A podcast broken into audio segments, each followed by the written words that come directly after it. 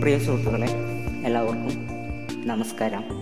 എന്റെ പുതിയ അധ്യായമായ ആകർഷണ നിയമം ലോ ഓഫ് അട്രാക്ഷൻ എന്ന വിഷയത്തിലേക്ക് എല്ലാവരെയും സഹർഷം ഞാൻ സ്വാഗതം ചെയ്തുകൊള്ളുന്നു. നാം പലവിധ നിയമങ്ങളെക്കുറിച്ച് പഠിച്ചിട്ടുണ്ടാകും കേട്ടിട്ടുണ്ടാകും. എന്നാൽ ആകർഷണ നിയമത്തെക്കുറിച്ച് അധികമായും കേട്ടിരിക്കുവാൻ തരമില്ല. കാന്തങ്ങളുടെ വിപരീത ധ്രുവങ്ങൾ തമ്മിൽ പരസ്പരം ആകർഷിക്കും എന്ന് നമുക്കറിയാം. ഞാനിവിടെ പറയാൻ പോകുന്നത് പ്രാപഞ്ചിക ആകർഷണ നിയമത്തെക്കുറിച്ചാണ്. സ്ഥലസമയ കാലാതീതമായി സദാ പ്രപഞ്ചത്തിൽ പ്രവർത്തിച്ചുകൊണ്ടിരിക്കുന്ന ഒരു പ്രാപഞ്ചിക നിയമമാണ് ആകർഷണ നിയമം. ഗ്രാവിറ്റേഷൻ എന്നതിനെ കുറിച്ച് നാം കേട്ടിട്ടുണ്ടല്ലോ. ഗ്രാവിറ്റേഷൻ നിയമത്തെക്കുറിച്ച് നമുക്ക് ഒന്ന് ചെറുതായിട്ട് ചർച്ച ചെയ്യാം. ഭൂമി അതിന്റെ കേന്ദ്രത്തിലേക്ക് എല്ലാ വസ്തുക്കളെയും സദാ ആകർഷിച്ചുകൊണ്ടിരിക്കുകയാണല്ലോ. രാജ്യമോ സ്ഥലമോ സമയമോ വലിപ്പ ചെറുപ്പമോ ധനികനെന്നോ ദരിദ്രനെന്നോ പാമരനെന്നോ പണ്ഡിതനെന്നോ വ്യത്യാസമില്ലാതെ അതിന്റെ കേന്ദ്രസ്ഥാനത്തേക്ക് എല്ലാം ആകർഷിച്ചുകൊണ്ടിരിക്കുന്നു. മുകളിൽ നിന്ന് ആര് തന്നെ ചാടിയാലും ഭൂമിയിൽ നിലം പതിക്കുമെന്നുള്ളതിന് യാതൊരു സംശയവുമില്ല. അതാണ് ഗ്രാവിറ്റി നിയമം. അതുപോലെ തന്നെ വ്യക്തികളും കാലങ്ങളും രാജ്യങ്ങളും സമയവും യാതൊന്നും തന്നെ പ്രാപഞ്ചിക ആകർഷണ നിയമത്തെ ബാധിക്കുകയില്ല. നമ്മുടെ ജീവിതത്തിൽ നമ്മൾ ആഗ്രഹിക്കുന്നത് പോലെയുള്ള മനോഹരമായ ഒരു ജീവിതം പടുത്തുയർത്തുവാൻ നമുക്ക് ഉപയോഗിക്കുവാൻ കഴിയുന്ന ഒരു ചെറിയ ടെക്നിക്കാണ് ആകർഷണ നിയമം നാം അറിഞ്ഞാലും അറിഞ്ഞില്ലെങ്കിലും നമ്മുടെ നിത്യജീവിതത്തിൽ നിത്യവും സംഭവിച്ചുകൊണ്ടിരിക്കുന്ന ഒരു പരമാർത്ഥമാണ് ആകർഷണ നിയമം നാം എന്താണ് ഉപബോധ മനസ്സിൽ ചിന്തിക്കുന്നത്? അത് തന്നെ ജീവിതത്തിൽ സംഭവിക്കും എന്നാണ് ഈ നിയമം വ്യവസ്ഥ ചെയ്യുന്നത്. നിങ്ങൾ തുടർച്ചയായി ഒരു പരാജിതനാണെന്ന് ചിന്തിച്ചുകൊണ്ടിരുന്ന ജീവിതത്തിൽ അത് തന്നെ സംഭവിച്ചുകൊണ്ടിരിക്കും. എന്റെ കയ്യിൽ പണം നിലനിൽക്കുകയില്ല എന്ന് നാം നിരന്തരം ചിന്തിച്ചു കൊണ്ടിരിക്കുകയാണെങ്കിൽ നമ്മുടെ കയ്യിൽ പണം വരും അത് അതുപോലെ തന്നെ തീർന്നു പോവുകയും ചെയ്യും. ഞാൻ ഒരു വിജയിയാണ് എന്ന് നാം സദാ ചിന്തിച്ചു കൊണ്ടിരുന്നാൽ വിജയിച്ചുകൊണ്ട് തന്നെ ഇരിക്കും. എന്തും ചിന്തിച്ചിരുന്ന് വിശ്വസിച്ചാൽ അതും സംഭവിക്കും. നമ്മുടെ ആന്തരിക ലോകത്തിൽ അതായത് മനസ്സിൽ എന്താണോ ചിന്തിച്ചിരിക്കുന്നത് അത് തന്നെ പുറം ലോകത്തേക്ക് കടന്നു വരികയും സംഭവിക്കുകയും ചെയ്യുന്നു. നിങ്ങളുടെ മനസ്സിൽ എന്താണോ വിശ്വസിച്ചിരിക്കുന്നത് അത് തന്നെയാണ് സംഭവിക്കുന്നത്. ഇല്ലായ്മയാണെങ്കിൽ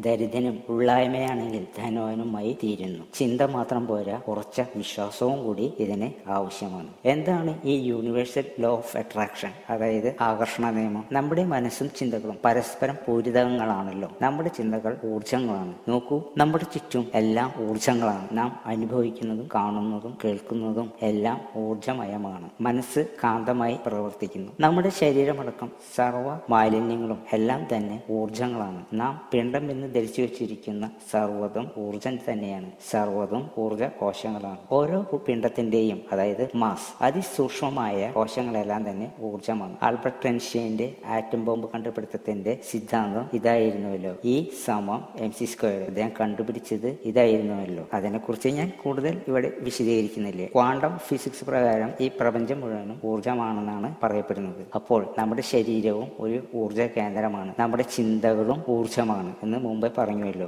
നമ്മുടെ ഊർജ കേന്ദ്രം പുറപ്പെടുവിക്കുന്ന ഊർജത്തിനനുസരിച്ചായിരിക്കും നമ്മളിലേക്ക് സമാനമായ ഊർജവും ആകർഷിക്കപ്പെടുക. ഇതാണ് ആകർഷണ നിയമം. നമ്മുടെ മനസ്സും ചിന്തകളും ഊർജങ്ങളാണെന്ന് ഞാൻ വീണ്ടും വീണ്ടും നിങ്ങളോട് ശക്തിയായി പറയുകയാണ്. നമ്മുടെ മനസ്സുമായി ബന്ധിച്ചാണ് ഈ നിയമം പ്രവർത്തിച്ചുകൊണ്ടിരിക്കുന്നത്. നാം അമിതമായി ചിന്തിക്കുന്ന ഓരോ നാം അമിതമായി ചിന്തിക്കുന്ന കാര്യങ്ങൾ ഒരേ രീതിയിൽ തന്നെ പലതവണ ആവർത്തിക്കപ്പെടുമ്പോൾ ഊർജമാകുന്ന ചിന്ത പ്രപഞ്ചത്തിലേക്ക് പ്രസരിച്ച് അതിലേക്കുള്ള സാഹചര്യം നമ്മളിലേക്ക് ആകർഷിക്കപ്പെടുന്നു. വലിച്ചെടുക്കപ്പെടുന്നു. ഇതാണ് ആകർഷണ നിയമം ലോ ഓഫ് അട്രാക്ഷൻ വേദങ്ങളിലും ബൈബിളിലും ഖുറാനിലും ആകർഷണ നിയമം പ്രതിപാദിക്കപ്പെടുന്നുണ്ട്. ആധുനിക ശാസ്ത്രം ഇന്ന് ഗവേഷണത്തിന്റെ ഫലമായി കണ്ടുപിടിച്ചതാകുന്നു ഈ ആകർഷണ നിയമം. ബൈബിളിൽ പ്രത്യേകിച്ച് പറയുന്നുണ്ട് നീ വിശ്വസിച്ചുകൊണ്ട് എന്ത് വിചാരിച്ചാലും നിനക്ക് ലഭിക്കും. ഇതെല്ലാം ആകർഷണ നിയമത്തിന്റെ വസ്തുതകളാണ്. മനസ്സിന് പല തലങ്ങളുണ്ട്. അതിൽ പ്രധാനപ്പെട്ട രണ്ട് തലങ്ങളാണ് ബോധമനസ്സും ഉപബോധ മനസ്സും ശൈശവ കാലഘട്ടങ്ങളിൽ നമ്മുടെ ബോധമനസ്സ് തികച്ചും പ്രവർത്തനരഹിതമാണ്. ഇതിനെക്കുറിച്ച് ഞാൻ മുൻപ് പറഞ്ഞിട്ടുണ്ട്. നാം ആരാണ് എന്ന അധ്യായത്തിൽ ഞാൻ പറഞ്ഞിട്ടുണ്ട്. കുഞ്ഞിനാളിൽ നമ്മുടെ ഉപബോധ മനസ്സാണ് പ്രവർത്തിച്ചു കൊണ്ടിരിക്കുന്നത് ബോധ മനസ്സിൽ നിന്നും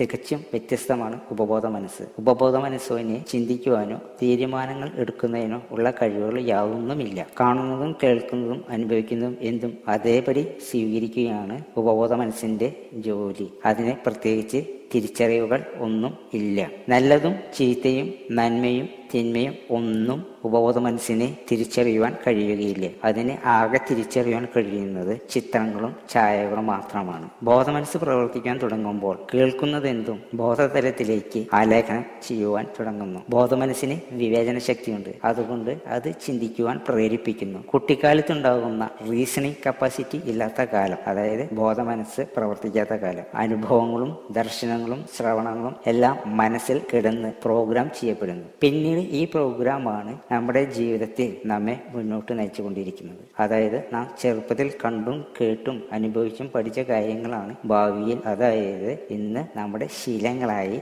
സ്വഭാവങ്ങളായി തീർന്നിരിക്കുന്നത്. പ്രായപൂർത്തിയായ ഒരാളിൽ ബോധമനസ്സിനെ വിലയിരുത്തുകയാണെങ്കിൽ ചിന്തിക്കുവാനുള്ള കഴിവുണ്ട് തീരുമാനങ്ങൾ എടുക്കുവാനുള്ള കഴിവുണ്ട് ഓബ്ജക്റ്റീവ് മനസ്സാണ് കാര്യകാരണങ്ങൾ അന്വേഷിക്കുന്ന ഒരു മനസ്സാണ്. എന്നാൽ ബോധമനസ്സ് എന്താണ് ഉപബോധ മനസ്സിന് കൊടുക്കുന്നത്? അത് ചിത്രങ്ങളായാലും സംഭാഷണമായാലും അവ സത്യമാണെന്ന് അപ്പാടെ വിശ്വസിക്കുന്നു ഉപബോധ മനസ്സ്. സ്വതന്ത്രമായി ചിന്തിക്കുവാനുള്ള കഴിവ് ഉപബോധ മനസ്സിന് ഇല്ല എന്ന് നേരത്തെ സൂചിപ്പിച്ചുവല്ലോ. ബോധ മനസ്സിന്റെയും ഉപബോധ മനസ്സിന്റെയും പരസ്പര ബന്ധത്തിന് അനുസൃതമായിട്ടാണ് ഈ ആകർഷണ നിയമം പ്രവർത്തിക്കുന്നത്. ബോധ മനസ്സിൽ ഒരു ചിന്ത വന്നാൽ ഉടനെ ഉപബോധ മനസ്സ് പ്രതികരിക്കും. ഉപബോധ മനസ്സിലേക്ക് കടന്ന ചിന്ത ശരീരത്തിലേക്ക് വ്യാപിക്കും. ശരീരത്തിൽ വ്യാപിച്ച ഊർജം തരംഗങ്ങളായി പുറത്തേക്ക് പ്രസരിക്കുകയും ചെയ്യുന്നു. ബോധമനസ്സിൽ സൃഷ്ടിക്കപ്പെടുന്ന ചിന്ത സന്തോഷമുള്ളതോ ദുഃഖമുള്ളതോ എന്തോ ആയിക്കൊള്ളട്ടെ. അത് ഉപബോധ മനസ്സിലൂടെ കടന്ന് ശരീരത്തിലേക്ക് വ്യാപിച്ച് അനുകൂല പ്രതികൂല തരംഗങ്ങൾ സൃഷ്ടിക്കുന്നു. ഈ തരംഗങ്ങളാണ്